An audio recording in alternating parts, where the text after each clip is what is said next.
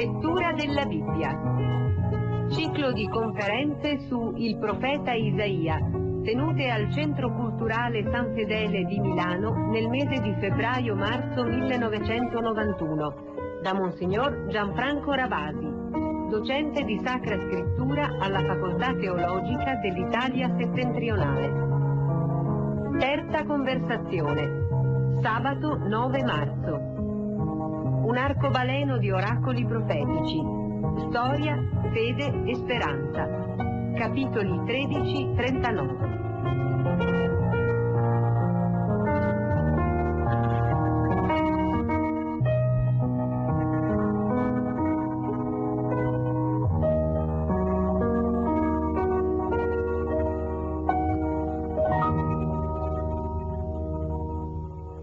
Siamo giunti alla nostra terza lettura di Isaia e il titolo che è stato annunciato già rende ragione della difficoltà del nostro percorso odierno. Un arcobaleno di oracoli profetici, ci sono veramente un po' tutti i colori della tavolozza poetica e spirituale di Isaia. E il percorso che noi dovremo fare passerà anche, sia pure soltanto per citazioni marginali, passerà anche nell'interno dei primi discepoli di questo grande profeta, la cui opera è stata costellata anche dalla testimonianza di costoro. L'ultima volta io avevo finito con una citazione di Francesco De Sanctis, tratta dalla sua opera autobiografica sulla giovinezza, e avevamo ricordato quel particolare appello che egli lanciava per le scuole italiane dell'Ottocento, dicendo che in mezzo alle infinite cose che si studiano e tante magari non così primarie, ci fosse anche la presenza di un'antologia dei testi biblici tra i quali spiccasse anche Isaia. Ecco, questo elemento è un elemento ancora sollecitato, come avete forse sentito, anche recentemente da alcuni intellettuali, da alcuni teologi, che hanno anche firmato un documento in questo senso. Purtroppo però vediamo che proprio questa settimana, casualmente sui giornali, ho avuto una tristissima risposta, una risposta tutto sommato quasi divertente, se non fosse per certi aspetti malinconica. In una scuola romana, come avrete visto sui giornali, ormai mettendo da parte i noiosi testi leopardiani, gli incomprensibili testi manzoniani e così via, gli insegnanti di questo liceo sperimentale hanno cominciato a presentare, smontando i testi, organizzando la comprensione di tutte le sfumature di questi capolavori, a presentare Beautiful e tutte le telenovelas. E con, con un atteggiamento che, che va ben oltre la mancanza di senso del comune del pudore, la docente in questione affermava che entrando in aula gli alunni, quando si fa questo corso, sono certamente molto più interessati e in silenzio di quanto avvenga presentando i soliti noiosi Leopardi, Foscolo e Manzoni. E allora mi è venuto in mente una cosa, la mia proposta purtroppo resta ancora, quindi un sogno, e mi è venuto in mente però quello che scriveva Musil nell'uomo senza qualità. Non esiste una sola idea importante di cui la stupidità non abbia saputo servirsi. Essa è pronta e versatile, e può indossare tutti i vestiti della verità. La verità invece ha un abito solo e una sola strada ed è sempre in svantaggio. E allora noi, pur essendo in svantaggio e pur essendo pochi rispetto all'esercito immenso dei fruitori delle telenovelas e di altri prodotti alla Harmony, eccetera, continuiamo la lettura invece di un grande poeta, un grande poeta come Isaia e anche un grande testimone. L'ultima volta abbiamo letto anche un'antologia di un genere altrettanto miserando come quello della retorica marziale, bellicistica. Ebbene, adesso il vaccino l'abbiamo, l'abbiamo già visto anche nella nostra scorsa lettura, l'abbiamo nell'interno del canto della pace offerto dal capitolo undicesimo. E questo l'ultimo testo che noi leggiamo del libro dell'Emanuele che ora chiudiamo per iniziare poi il nostro giro nell'interno, il nostro percorso nell'interno degli oracoli, di quell'arcobaleno di oracoli di cui si parlava. Il capitolo undicesimo di Isaia è il canto forse di investitura di questo personaggio che ormai abbiamo già decifrato nel suo essere vicino ed evanescente, nel suo essere uomo concreto, forse il re Ezechia, e anche però quel personaggio che è sempre sperato e messo all'orizzonte ultimo dell'attesa di Israele, cioè il Messia. Ecco, il testo è il canto forse dell'investitura, però vediamo che ancora c'è un riferimento alla figura del bambino, che è un po' il tema costante, abbiamo visto con tutti quei racconti di nascite, con quegli ammiccamenti continui alla figura infantile, è un po' il tema dominante di Isaia, la salvezza viene dai bambini, e da un bambino in particolare, contro invece le armate potentissime dell'asse Damasco-Samaria o l'esercito sterminato simile a un fiume impetuoso che è l'esercito assiro. Il canto parte, è costruito su un dittico, nel primo dittico abbiamo immagini, nel primo quadro del dittico abbiamo immagini di tipo vegetale, di tipo vegetale nella seconda parte abbiamo immagini di tipo animale. Abbiamo un gioco di parole che in traduzione non riusciamo a rendere ed è per questo motivo che a prima vista noi vediamo solo parzialmente l'immagine che io vi descrivo. L'immagine è questa. C'è, dicevamo anche l'ultima volta, una radice che sembra essere ormai morta, ma questa radice all'improvviso getta un virgulto e questo germoglio, su questo germoglio passa il vento. Il vento fa stormire questa fronda, la fronda di Jesse. E questo vento arriva dai quattro punti cardinali, per cui idealmente sembrerebbe quasi che questo albero è piantato proprio al centro dell'universo. E tutto noi non riusciamo a vederlo proprio perché in ebraico esiste una sola parola per indicare, come anche per certi aspetti in greco, esiste un'unica parola che indica spirito e vento, ruach, pneuma in greco. Pensiamo a quell'immagine che anche Gesù nel capitolo terzo del Vangelo di Giovanni sviluppa nel dialogo notturno con Nicodemo quando parla del vento che non sa, che non si sa donde venga e dove vada, ma così è di colui che è nato dallo Spirito, perché anche lo Spirito non si sa donde venga e dove vada.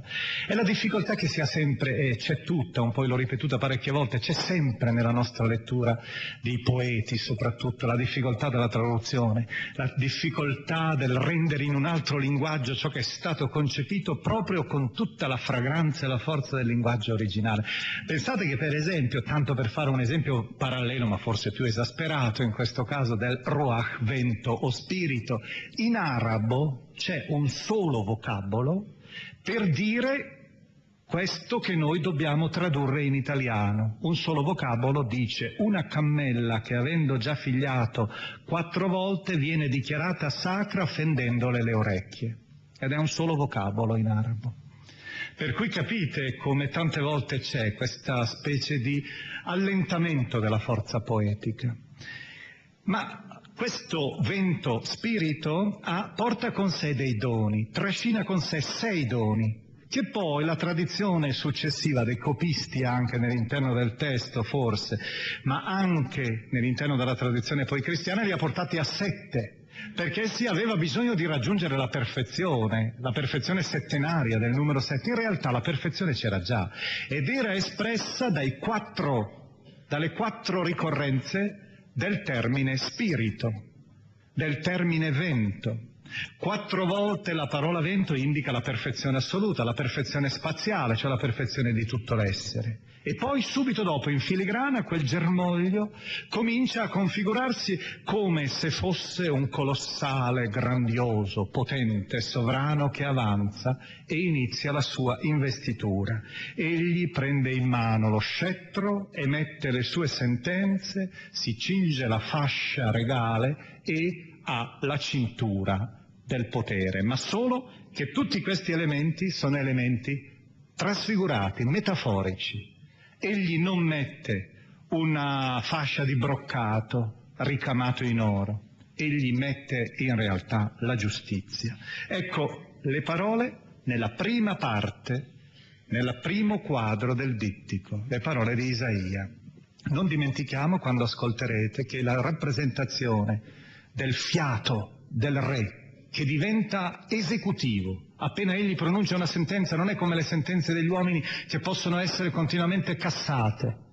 È una sentenza che entra subito in azione e punisce l'ingiusto, l'oppressore, il perverso. Ricordate il Cristo dell'Apocalisse che è rappresentato con immagini apocalittiche, con la spada che gli esce dalla bocca. Ci sono delle miniature curiosissime stupende che nel Medioevo e nell'epoca rinascimentale hanno rappresentato il Cristo dell'Apocalisse con una spada in bocca, le spade persino che escono dalle orecchie, per indicare la forza del suo esaudire e del suo consolare, salvare, parlare. Un germoglio spunterà dal tronco di esse, un virgulto germoglierà dalle sue radici, su di lui si poserà lo spirito del Signore. Ecco, si poserà il vento del Signore nell'immagine, ma nella trasposizione è lo spirito, cioè la presenza assoluta di Dio. E lo spirito porta con sé i doni del regno, del governo, i doni dell'uomo come la, per la mente, i doni della politica interna e della politica esterna, il consiglio e la fortezza, per esempio, i doni della religione, conoscenza e timore. Su di lui si poserà lo spirito del Signore, spirito di sapienza e di intelligenza, spirito di consiglio e di fortezza, spirito di conoscenza e di timore del Signore. Ed ecco la glossa. Il commentatore che vuole raggiungere il numero 7 ripete ancora, si compiacerà del timore del Signore. In realtà avevamo detto che già quelle tre coppie con sei, quattro punti cardinali rappresentavano già la perfezione dei doni dello Spirito, della presenza di Dio nell'interno di questo uomo. Si compiacerà del timore del Signore, non giudicherà secondo le apparenze, non prenderà decisioni per sentito dire, ma giudicherà con giustizia i poveri, prenderà decisioni equi per gli oppressi del paese.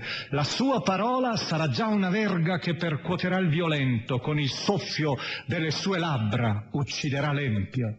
Fascia dei suoi lombi sarà la giustizia, cintura dei suoi fianchi la fedeltà questa efficacia della parola del Re Messia.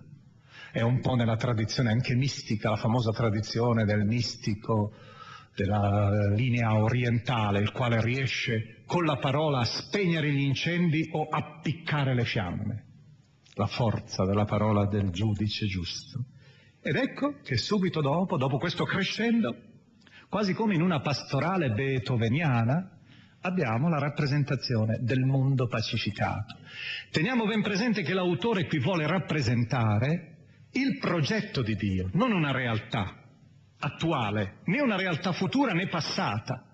Noi sappiamo che nel capitolo secondo della Genesi, quando si definisce il famoso paradiso terrestre, lo si mette agli inizi. Anche i greci usavano parlare dell'età dell'oro che è alle nostre spalle. Questa visione è in pratica una visione che si connette a un modo semitico orientale per indicare qualcosa che non appartiene a noi, che dobbiamo ottenere come dono e costruire con l'aiuto di Dio, cioè l'armonia tra gli uomini, la pace messianica, che non è solo assenza di guerra, come ben sapete, ma anche realizzazione piena dell'uomo. E allora, se non è frutto nostro, non l'abbiamo qui, lo dobbiamo ottenere, quasi deve scendere dall'alto come una Gerusalemme celeste, ecco allora che si cerca di metterlo simbolicamente all'inizio o alla fine della storia.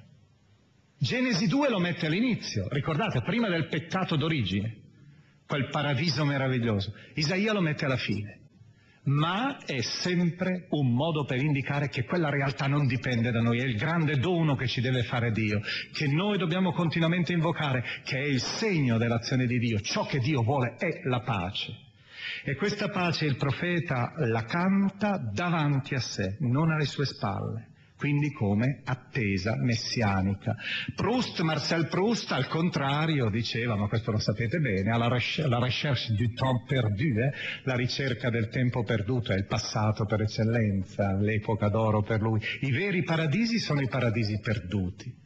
Invece la visione biblica, che è direzionale, ha una visione della storia messianica, lo vede al futuro, lo vede come dono che Dio vuole instaurare all'interno della storia, anche se lo fa con un'estrema fatica quasi. Dio che suda perché l'uomo continuamente oppone il suo orgoglio, la sua violenza, lo vedremo, la sua superbia. Sentirete adesso nell'interno di questo testo, passeranno davanti ai nostri occhi quattro coppie di animali che sono antitetici, sempre opposti l'un l'altro. L'upo, l'agnello, la pantera, il capretto, il vitello, il leoncello, la vacca e l'orsa. Ma ancora si continuerà, il lattante e l'aspide, il bambino e il serpente. Ma su tutto si stende ormai l'armonia. Ormai il bambino, vedete l'accento sul fanciullo, sul lattante, sui piccoli degli animali persino, per indicare che sarà una pace che viene trasmessa anche alle generazioni successive, non soltanto di un'epoca. Ebbene, questa presenza del piccolo, del lattante del fanciullo ci ricorda sempre che ciò che noi stiamo aspettando è connesso a quella figura, alla figura dell'Emanuele. E soprattutto questo bambino può fare quel gioco che voi capite bene è carico di risonanze simboliche, teologiche. Lo capite tutti, immagino. Perché proprio mettere il bambino che sta giocando sulla buca del serpente, che è in pace col serpente? Ma qui c'è un una finissima allusione al testo paradisiaco della Genesi, quando la donna e l'uomo si lasciano incantare dal serpente, giocano col serpente, ma il serpente è velenoso, il serpente li colpisce in profondità. Invece ora il serpente è ritornato ad essere una parte del paesaggio del nostro mondo, un animale che gioca col bambino. Questa visione, eccola davanti a noi, ricordiamo che in ebraico è tutta giocata con toni tenui. Proprio in ebraico si scelgono delle vocali A, O, lente. E la finale, lo sentirete, è un mare immenso che si distende. Ma questo mare non è il mare distruttore, è il mare della sapienza di Dio. Questo è il desiderio di Dio. Questa è l'idea di Dio, idea continuamente frustrata dagli uomini. Il, alla creazione presiede un sogno d'amore di Dio, secondo Isaia. Il lupo dimorerà insieme con l'agnello, la pantera si sdraierà accanto al capretto, il vitello e il leoncello pascoleranno insieme e un fanciullo li guiderà. La mucca e l'orsa pascoleranno insieme, si sdraieranno insieme i loro piccoli. Il leone si ciberà di paglia come il bue, il lattante si trastulerà sulla buca dell'aspide, il bambino metterà la mano nel covo di serpenti velenosi, non agiranno più iniquamente, né saccheggeranno in tutto il mio santo monte, perché la sapienza del Signore riempirà il paese come le acque ricoprono il mare.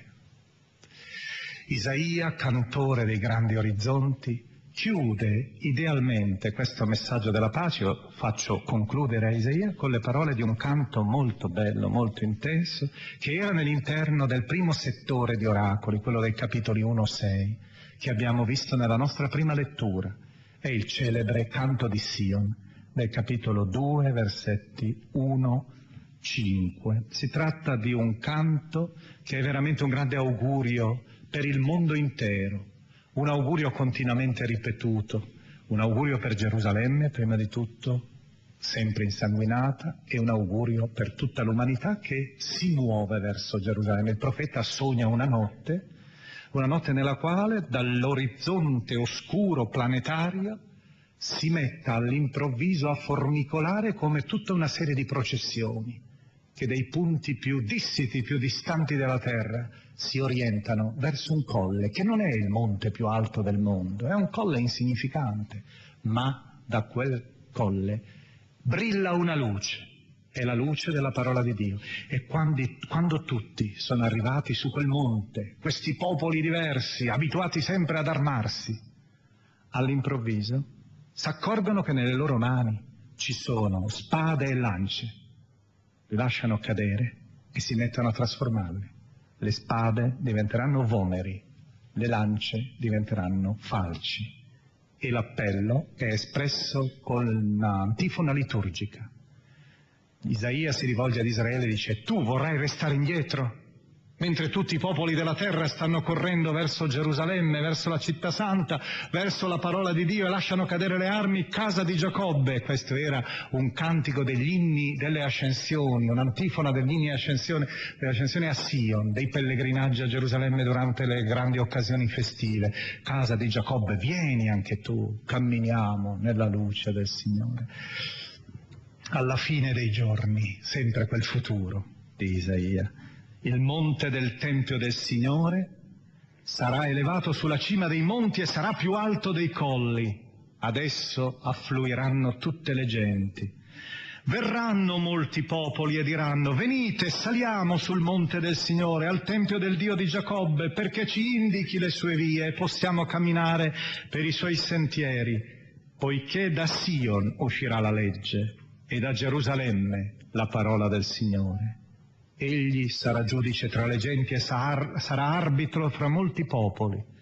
Forgeranno le loro spade in vomeri e le loro lance in falci. Un popolo non alzerà più la spada contro un altro popolo, non si eserciteranno più nell'arte della guerra. Casa di Giacobbe, vieni, camminiamo nella luce del Signore.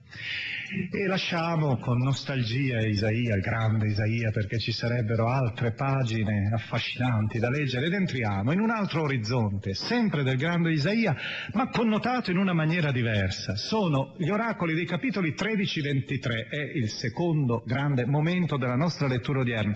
E questi capitoli 13-23 sono di solito intitolati oracoli contro le nazioni, in realtà sono oracoli sulle nazioni.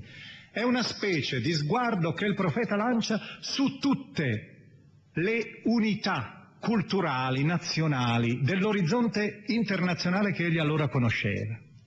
E i messaggi sono perciò anche difficili da leggersi, perché il profeta, uomo del presente, non dimentichiamolo mai, continua sempre a segnalare elementi politici concreti, vicende che sono, hanno dei riferimenti precisi. Noi parliamo ora della guerra del Golfo e tutti capiscono, ma fra 20-30 anni probabilmente bisognerà fare una certa precisazione. Ci saranno le note in calce.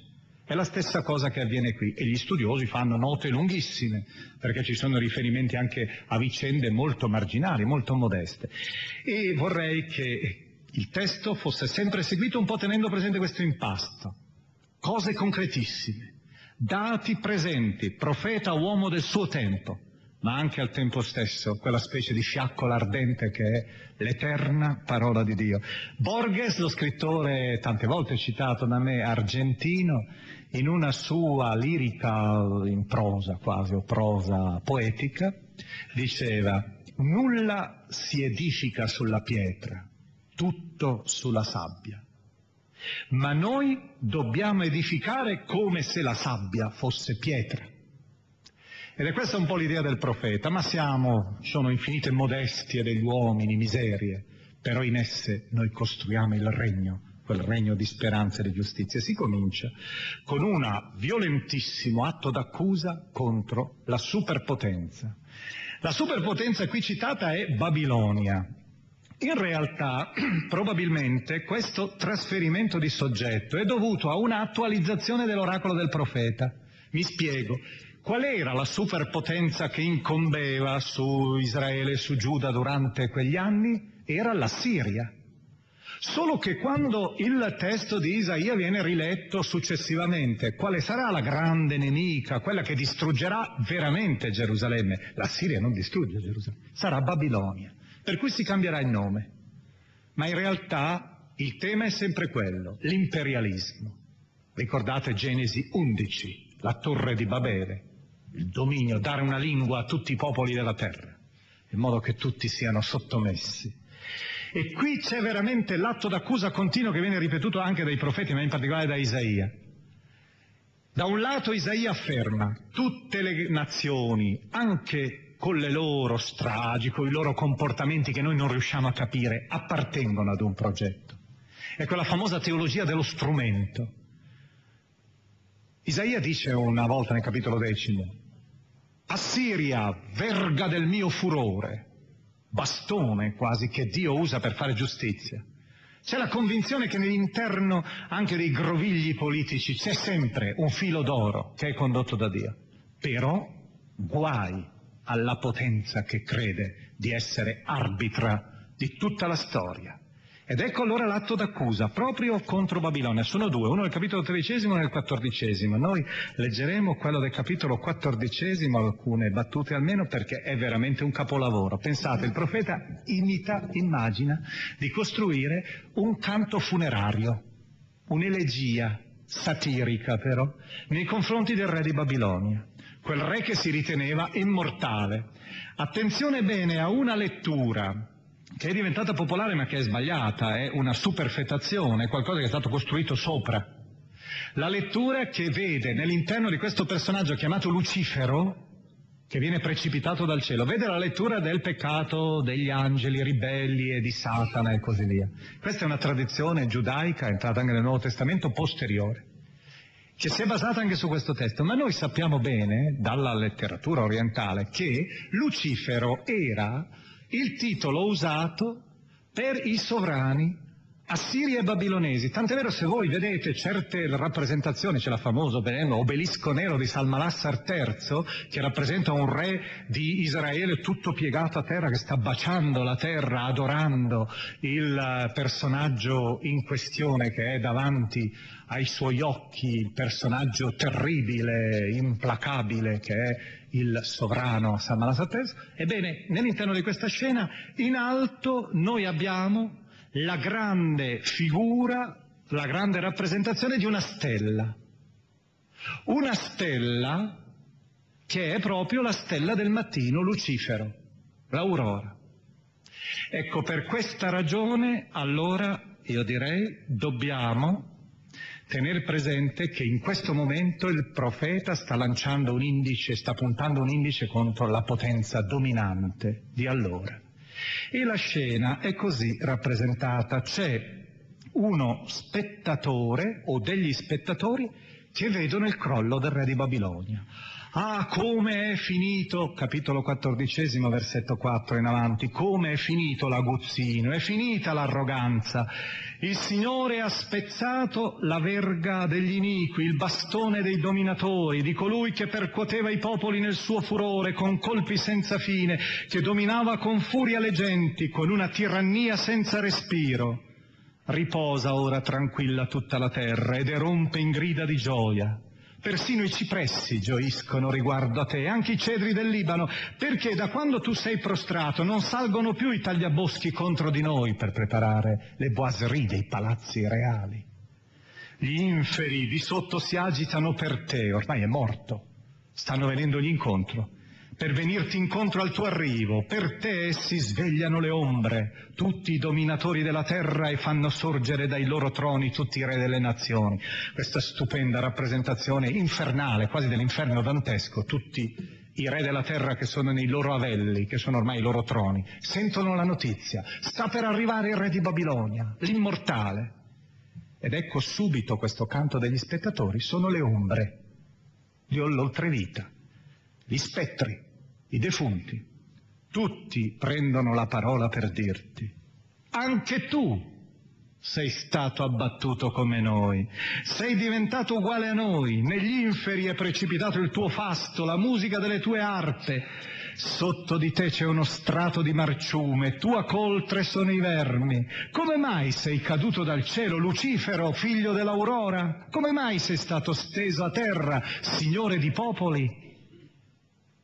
E qui a questo momento c'è il discorso del re, il discorso blasfemo, quello che l'ha condannato ad essere scaraventato come Prometeo dal cielo negli inferi. Eppure tu pensavi, salirò in cielo, sentite la scalata progressiva fino ad arrivare a Dio. Eh, ricordate che il peccato originale è essere come Dio, conoscitori del bene e del male, il sogno non solo di tutti i dittatori ma di ogni peccatore. Salirò in cielo, sulle stelle di Dio innalzerò il trono, dimorerò sul monte dell'assemblea, il monte del consiglio della corona di Dio, nelle parti più remote del settentrione. Salirò sulle regioni superiori delle nubi, mi farò uguale all'Altissimo.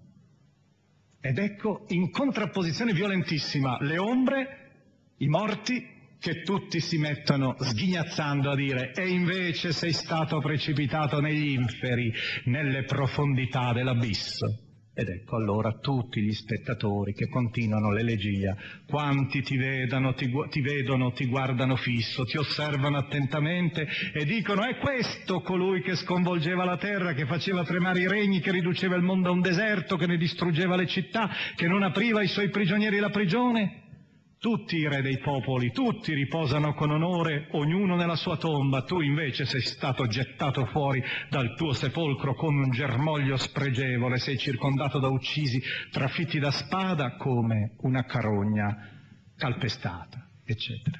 Tanto profondo, vedete, recitato, drammatico, con attori diversi, centrato su questo tema, il peccato di hubris, di orgoglio, contro. E pensate che su questo tema la tradizione rabbinica continuerà, la tradizione giudaica anche continuerà, e qui facciamo un momento, un'oasi così di, di, di riposo dopo questa poesia così violenta, così solenne però anche, per vedere anche un po' la tradizione, i temi curiosi. C'è per esempio una tradizione giudaica la quale dopo aver citato il frammento dell'orgoglio del re fa questo commentino parabola divertente, molto divertente e semplice, ma per dire guarda che questo re di Babel sei anche tu, anche se non comandi legioni immense, armate, potenti.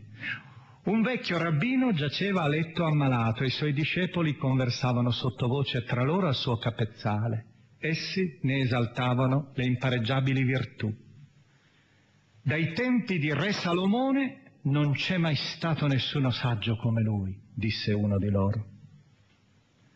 E la sua fede è pari a quella di nostro padre Abramo, aggiunse un altro. La sua pazienza ma è senz'altro come quella di Giobbe, dichiarò un terzo. Solo Mosè aveva un colloquio così intimo con Dio come lui, concluse un quarto. Il rabbino però appariva irrequieto. Quando i discepoli se ne furono andati, la moglie gli disse, ma li hai sentiti tessere le tue lodi?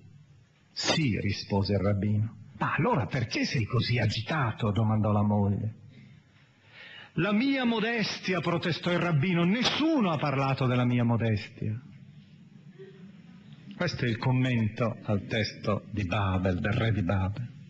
E passiamo ora sempre nell'interno di questi oracoli, ad un'altra pagina, a cui io soltanto accenno brevemente, ma che meriterebbe di essere considerata forse anche più attentamente. Dal capitolo tredicesimo al ventitré, ripeto, abbiamo la sequenza continua degli oracoli sulle nazioni. Nel capitolo diciannovesimo c'è un attacco contro la superpotenza occidentale, l'Egitto, un attacco violento. Quindi il profeta è assolutamente imparziale con l'est e con l'ovest.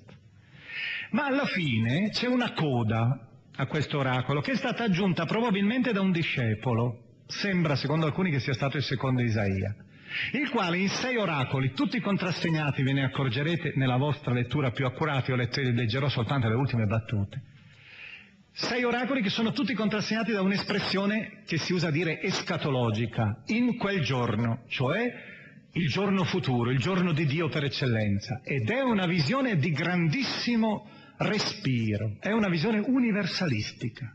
La salvezza è possibile anche ad Assiria e all'Egitto. Dio ama tutti i popoli e non ha dato solo la salvezza a Israele. Il canto comincia nel capitolo diciannovesimo al versetto 16 in avanti, comincia in maniera cupa, giudizio sull'Egitto e poi lentamente si allarga, si allarga sempre di più. Io vorrei soltanto farvi sentire, perché non c'è quasi bisogno di commento, quando in crescendo l'amore di Dio si riversa come un fiume anche su questi popoli miseri, su questi popoli che sembrerebbero essere per eccellenza i nemici, gli avversari, i condannati. Il Signore, si dice dal versetto 21 in avanti, si rivelerà agli egiziani e gli egiziani riconosceranno in quel giorno il Signore. Lo serviranno con sacrifici e offerte, faranno voti al Signore e li adempiranno. Il Signore percuoterà ancora gli egiziani, ma una volta colpiti li risanerà. Essi faranno ritorno al Signore la conversione, ed egli si placherà e li risanerà. In quel giorno, ancora una volta, ci sarà una strada tra l'Egitto, dall'Egitto verso la Siria. È la famosa via del mare. Notate bene che era la via sulla quale di solito passavano gli eserciti quando si dovevano, scattava la guerra, cominciavano a muoversi ora da una parte, ora dall'altra, da est a ovest e si incrociavano in un certo punto, la Siria o il nord della Palestina, e cominciavano le battaglie. Ci sarà una strada, ma l'assiro andrà in Egitto e l'egiziana in Assiria. Bellissimo questa visione già della caduta delle barriere delle, delle frontiere. Gli egiziani serviranno il Signore insieme con gli assiri. In quel giorno Israele, vedete la funzione dell'elezione non è un privilegio ma è una missione. Il terzo con l'Egitto e la Siria sarà una benedizione in mezzo alla terra. E qui la finale, le parole di Dio. Le uniche che vengono dette direttamente da Dio sono una benedizione. E Dio sembra quasi allargare il suo mantello, il mantello della misericordia li benedirà il Signore degli eserciti. Benedetto sia l'egiziano mio popolo, l'assiro opera delle mie mani e Israele mia eredità. Sentite questa definizione. L'egiziano che è chiamato mio popolo è il termine tipico dell'alleanza. Poi noi siamo il tuo popolo e tu sei il nostro Dio. L'assiro è chiamato creatura di Dio, opera delle sue mani e Israele ha la funzione come popolo dell'elezione di essere l'eredità, cioè la cosa più preziosa che Dio abbia. Ma vedete, una, con una funzione missionaria, diremmo noi oggi. Ancora, e questo veramente è un esempio suggestivo per farvi capire come i profeti sono legati al loro tempo, sono legati anche alle questioni politiche spicciole. Pensate, un mutamento di primo ministro cambia il maggiordomo di palazzo. Il maggiordomo era l'equivalente del nostro primo ministro. Ce n'era uno, il quale si chiamava di nome Sebna, che era un personaggio particolarmente corrotto, altezzoso, orgoglioso, desideroso di mostrare la sua potenza. Difatti cosa aveva fatto? Ricordate quelli che sono stati a Gerusalemme avranno in mente la grande valle dei, delle tombe, la valle di Josaphat, detta cioè la valle del Cedron, con tutta quella distesa di tombe che copre completamente il, mare, il Monte degli Ulivi, scende fino alla valle del Cedron, coprendola completamente.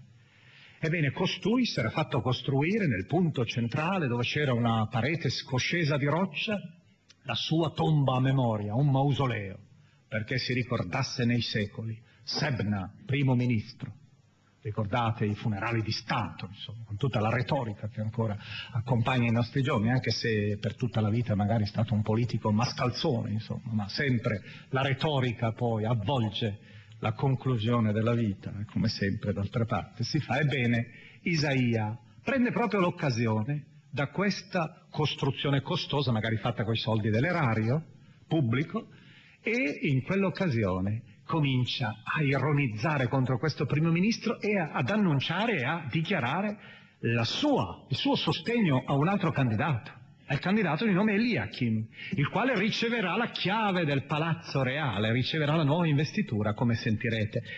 Vi invito, tra parentesi, quando io leggerò questo testo, a sentire se con la vostra conoscenza che avete del Nuovo Testamento non vi accorgete della presenza di un'evidente citazione di questo passo di Isaia nell'interno delle parole di Gesù pronunciate in una certa occasione. Lo diremo poi.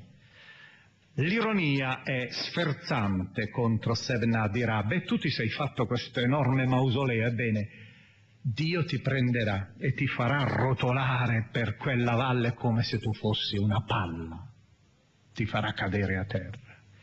Così dice il Signore Dio degli eserciti.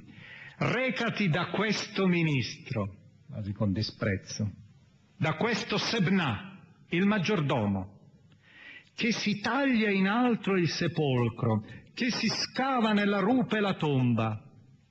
Che cosa possiedi tu qui? E chi hai tu qui che ti stai scavando qui un sepolcro? Evidentemente aveva abusato era un terreno de, di altri, lui l'aveva requisito per costruire il suo mausoleo. Ecco, il Signore ti scaglierà giù a precipizio, uomo. Afferrandoti saldamente ti rotolerà ben bene a rotoli, come palla verso un esteso paese. Là morirà e là finiranno i tuoi carri superbi, o ignominia del palazzo del tuo padrone. Ti toglierò la carica, ti rovescerò dal tuo posto, e in quel giorno chiamerò il mio servo Eliachim, figlio di Felchia, lo rivestirò con la tunica, lo cingerò della tua sciarpa e metterò il tuo potere nelle sue mani. Sarà un padre per gli abitanti di Gerusalemme e per il casato di Giuda. Gli porrò sulla spalla la chiave della casa di Davide. Se egli apre, nessuno chiuderà. Se egli chiude, nessuno potrà aprire. Lo conficcherò come un piuolo in un luogo solido e sarà un trono di gloria per la casa di suo padre. L'immagine della stabilità, la tenda col piuolo sicuro, col paletto che non verrà scardinato. Avete sentito il riferimento a Matteo 16? La promessa di Gesù a Pietro, con riferimento alla chiave di Davide, colui che apre, colui, eh, se egli apre nessuno chiuderà e viceversa, tutto ciò che egli scioglierà sarà sciolto e tutto ciò che egli legherà resterà legato. E concludo questa parte, questa sezione dedicata agli, agli, oracoli delle nazioni, delle varie nazioni, con un ultimo esempio, un esempio curiosissimo di cui leggo veramente solo un frammentino, un esempio curioso. Tiro, Tiro rappresenta la Svizzera di allora, la superpotenza finanziaria, commerciale. Ebbene, anche contro di essa, Tiro e Sidone, c'è un attacco violento del profeta. E questo attacco è rappresentato con una, eh, un modo tutto curioso, particolare. Il profeta ricorre a una canzone d'osteria. Una canzone d'osteria che ironizza, come spesso avviene nelle bettole, un linguaggio un po' scurrile, ironizza sulla vecchia prostituta che batte il marciapiede tentando in tutti i modi di avere clienti e non ne ha più. E dice, tu ti ridurrai ad essere così, tu che sei così elegante, che conquisti tutti col fascino del tuo splendore, della tua ricchezza, della tua bellezza esteriore per te in quel giorno, capitolo ventitresimo, versetto 16, per te in quel giorno si canterà la canzone della vecchia prostituta. Prendi la cetra, gira per la città, prostituta dimenticata, suona con abilità, moltiplica i canti perché qualcuno si ricordi di te.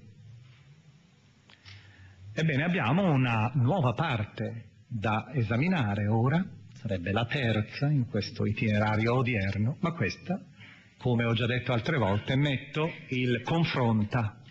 Metto, andate a vedere ormai, voi che siete stati poi qui e quelli che hanno seguito altrove, la lettura che abbiamo già fatto. Si tratta dei capitoli 24, 27, 34, 35, che sono la grande e la piccola Apocalisse di Isaia. Sono testi non di Isaia, entrati nel tessuto della sua poesia e divenuti una specie di eh, punto di riferimento per gli apocalittici. L'abbiamo letto a suo tempo quando abbiamo parlato di Daniele e dell'apocalittica. Noi ora invece ci fermeremo su un quarto, una quarta parte, quella dei capitoli 28-33. È una ultima collezione di oracoli del profeta Isaia. Isaia classico, il primo. È una collezione che riassume, riprende lo stile della prima collezione, quella dei capitoli 1-5. È veramente un'antologia di oracoli diversi. Anche qui noi sceglieremo qua e là alcuni elementi. Innanzitutto vorrei fissare l'attenzione su un canto che egli dedica al regno fratello ma nemico, alla capitale sorella ma ostile, Samaria. Voi eh, sapete che Samaria, da partire dagli anni 30 in avanti, con gli scavi archeologici, ci ha rivelato lo splendore di cui era dotata.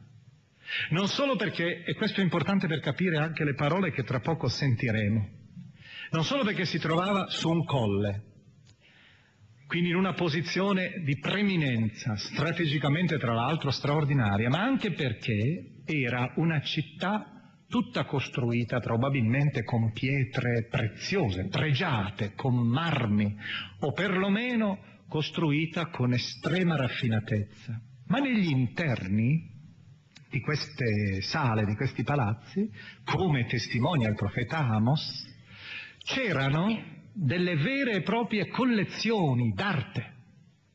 E qualcosa, qualche frammento è venuto alla luce proprio con gli scavi, dalla polvere. C'erano per esempio gli, tutte le lastre, lastre d'avorio, lastre d'avorio che facevano, che fungevano da tappezzeria, da boiserie in questo caso. C'erano delle testiere di letto, fatte tutte in avorio intagliato. Il profeta Amos parla delle case d'avorio, mentre la gente muore di fame, voi aristocratici, dice, avete persino non solo le vostre orge con derrate alimentari importate da lontano, ma anche avete persino i palazzi fatti d'avorio. Quindi era una città splendida. Probabilmente un giorno Isaia si è recato in visita a Samaria ed è restato abbacinato.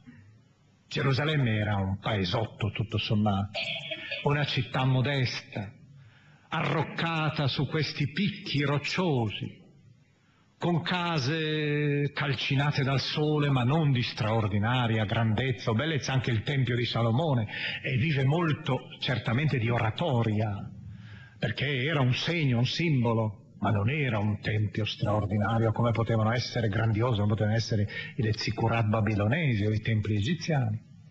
E allora sta stupito, e allora canta, canta questa grandezza orgogliosa, altezzosa, vedendone però la carie, che c'è nell'interno. Attenzione bene per riuscire a capire però il simbolo, l'immagine. Il profeta guarda Samaria e la vede, ho detto che è posta su un colle e sul colle costituisce come una corona, da lontano si vede come una corona bianca, come certe cittadine della Toscana o dell'Umbria che sono sui colli e che sembrano proprio una corona del colle. Il profeta entra in città e immagina di assistere a un banchetto, a uno di quei banchetti denunciati da Amos, il profeta contadino, banchetti perpetrati da questi ricchi, mentre la gente era in difficoltà gravissime economiche, si vendeva persino per poter sopravvivere come schiavi. Puntando l'indice, allora, anch'egli, ancora una volta, l'indice del giudizio di Dio, il profeta descrive una di queste orge e immagina che tutti i convitati siano con la corona di fiori sul capo, come si usava nell'interno dei banchetti. Sono tutti storditi dal vino. La, il banchetto è degenerato. All'improvviso sembra quasi che si faccia silenzio e che da una porta un personaggio misterioso entri. Il profeta dice che è il Signore, naturalmente che entra venendo quasi dal deserto e in silenzio, senza nulla pronunciare, prende da uno di questi banchettanti storditi dal vino, prende la corona di fiori, gliela strappa, la getta a terra e la calpesta. Ormai la parabola è evidente. Samaria, e, e Isaia ne è stato testimone, se non diretto, indiretto, nel 722 a.C., sotto Sargon II, dopo un assedio terribile, Samaria verrà rasa al suolo e verrà visto le, le tracce di questa distruzione, saranno ritrovate poi dagli archeologi a poco, qualche, una cinquantina, una sessantina d'anni fa. Il profeta quindi canta il giudizio di Dio sull'orgoglio ancora una volta, sulla violenza, la prepotenza, il vizio, la ricchezza ingiusta. Guai alla corona superba, si dice nel capitolo ventottesimo, degli ubriachi di Efraim. Efraim era la tribù principale che reggeva le altre dieci tribù del regno settentrionale. Guai al fiore caduco del suo splendido ornamento che domina la fertile valle, o storditi dal vino. Ecco inviato dal Signore, un uomo potente e forte. Vedete ancora riapparire la teologia dello strumento. Questo uomo potente e forte è Dio che agisce per mano di, dell'uomo politico concreto, Sargon, il re Assiro. inviato dal Signore un uomo potente e forte, come nembo di grandine, come turbine rovinoso, come nembo di acque torrenziali e impetuose, getta tutto a terra con violenza. Dai piedi verrà calpestata la corona degli ubriachi di Efraim e avverrà al fiore caduco del suo splendido ornamento, la città, che domina la fertile valle, vedete che riprende ancora l'immagine iniziale di Samaria posta su un fertile colle, su un colle davanti alla valle fertile, avverrà come, qui è pieno di ironia il profeta, come un fico primaticcio prima dell'estate, un passante lo vede, lo coglie e lo mangia appena lo ha in mano. Pagine e pagine ancora il profeta dedica alla vita del suo tempo, alla storia del suo tempo. Ci sono pagine sull'Egitto che sono anch'esse indimenticabili. L'egiziano, egli dice, ricordate con questa frenesia diplomatica che c'era in quegli anni per poter in qualche modo scuotersi di dosso il gioco assiro, la frenesia quindi delle diplomazie, soprattutto occidentali, l'Egitto che cercava di venire continuamente a Gerusalemme per attirare nella propria sfera di influenza il re di, eh, di Giuda. Ebbene, il profeta ripete di fronte a questa frenesia diplomatica, ricordatevi, l'egiziano è un uomo e non un Dio. Capitolo 31, versetto 3. I suoi cavalli sono carne e non spirito e dirà ironicamente a questi ambasciatori che sono arrivati, dirà e qui è il suo, è quel re Ezechia sognato che forse non è così del tutto giusto, anche se fu un re giusto, come il profeta lo sognava, lo idealizzava, ed è per questo che forse la speranza sua in quell'occasione andò oltre, l'Emmanuele deve essere ancora un altro da attendere. Ebbene, di fronte a questo re dirà, vedi, tu continui, a far arrivare queste legazioni diplomatiche egiziane. Ebbene, di loro se ne vadano, ritornino ancora nel paese, attraversando il paese degli scorpioni e dei serpenti, il Negev. Ritornino nella loro terra, nella loro terra, dalle barche di papiro che corrono veloci sull'acqua. Concludiamo, l'ultima parte del grande Isaia non è del grande Isaia. I capitoli 36, 39 che sono messi sotto il mantello del primo Isaia perché col capitolo quarantesimo, lo vedremo la prossima volta, abbiamo finalmente la grande presenza, la grande suprema presenza di un grande profeta. È una presenza suprema, io dico, perché è un grande profeta. Purtroppo anonimo, detto secondo Isaia, con disprezzo, ma può stare, anche se non a livello del primo, però essergli molto vicino quindi un altro autore. Ora abbiamo un'ultima parte, che è una specie di appendice, che è andata e scivolata qui. Questa appendice è in parte in prosa, la leggerete voi, io vi invito a leggerla perché è una bella narrazione, anche con molte informazioni, ma soprattutto informazioni che tra l'altro si hanno in parallelo anche nell'interno del secondo libro dei re, dal capitolo 18 al capitolo 20. Abbiamo due, due redazioni, due relazioni quasi degli stessi eventi. Ma la cosa che più mi interessa è sottolineare una frase di un inno che troviamo nell'interno di questi capitoli finali non isaiani, dal 36 ho detto al 39. Si tratta di un canto pronunciato, è un salmo pronunciato dal re Ezechia, il re amato da Isaia. Il re cade vittima di una malattia, una malattia grave.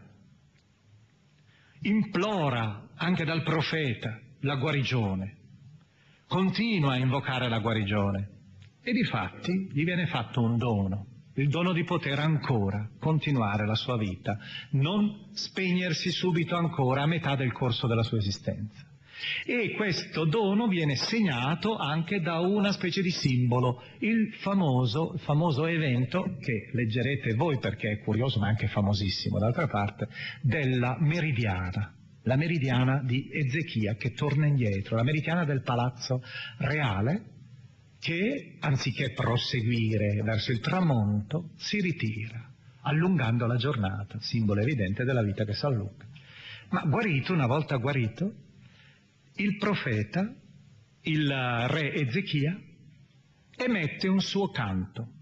E questo cantico è contrassegnato da una visione della vita profondamente legata al tempo, agli eventi concreti. Sull'aldilà l'Israele biblico in questo momento rivela di non essere assolutamente sicuro, anzi di essere molto dubbioso. Di là che cosa c'è? Ma saremo come spettri, come ombre, soprattutto non potremo fare più la cosa più bella, che è quella di andare nel Tempio a cantare Dio.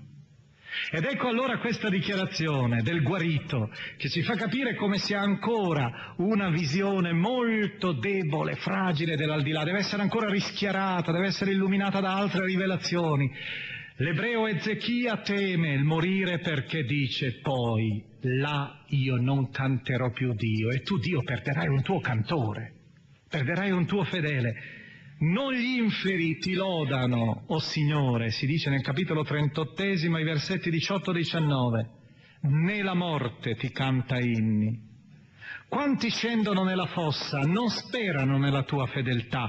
Il vivente, il vivente ti rende grazie invece come io oggi faccio. Sentite questa gioia dell'essere vivi.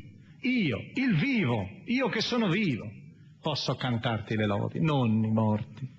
E allora mantienici ancora in vita perché è qui l'unica possibilità che noi abbiamo anche di incontrare Dio. Poi saremo spettri, saremo ombre, ombre che camminano, che piombano in quella che è detta la terra della polvere, il paese della polvere, detto nella Bibbia, gli inferi. Il nostro lungo percorso, anche se affannato, perché abbiamo letto molti testi in maniera veloce, si chiude qui.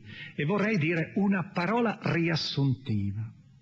La parola riassuntiva attorno a Isaia. È difficile esprimerla. Io direi che Isaia ha cantato soprattutto la vita, la vita in tutte le sue sfaccettature. Ha cantato la vita che si esprime attraverso la pace soprattutto che si esprime attraverso questa armonia cosmica che Dio vuole ancora ricomporre e a cui convoca, per la cui realizzazione convoca continuamente l'uomo. Ha cantato la vita che si manifesta attraverso il credere. Se voi crederete, sussisterete. Ha cantato quella vita che si manifesta attraverso la giustizia. Vivere è difendere i poveri. Vivere è liberare gli oppressi e ha cantato anche, senza saperlo forse, la vita anche oltre la morte, quando perlomeno ha cominciato a far balenare la speranza messianica. Una speranza, vedete, che egli continua a vedere un orizzonte, un orizzonte lontano, ed egli è consapevole che non è frutto soltanto dei meccanismi storici, non è solo frutto di tanti movimenti dell'uomo, deve essere qualcosa che ci viene donato. E io esprimo tutto questo allora in finale con una immagine, con una rappresentazione molto eh, dolce, che è di un'altra religione, di un'altra cultura, ma che esprime bene il pensiero della Bibbia e forse di tutte le grandi religioni. Le grandi religioni vengono ad annunciare la vita e non la morte, vengono ad annunciare la speranza che fiorisca dalla disperazione. Vengono ad annunciare un poi anche quando sembra che tutto l'importante sia nell'ora. È legata alla tradizione di Buddha. Buddha un giorno fu minacciato di morte da un bandito, il famoso bandito Angulimala. Sii buono ed esaudisci il mio ultimo desiderio, disse Buddha. Taglia un ramo di quell'albero.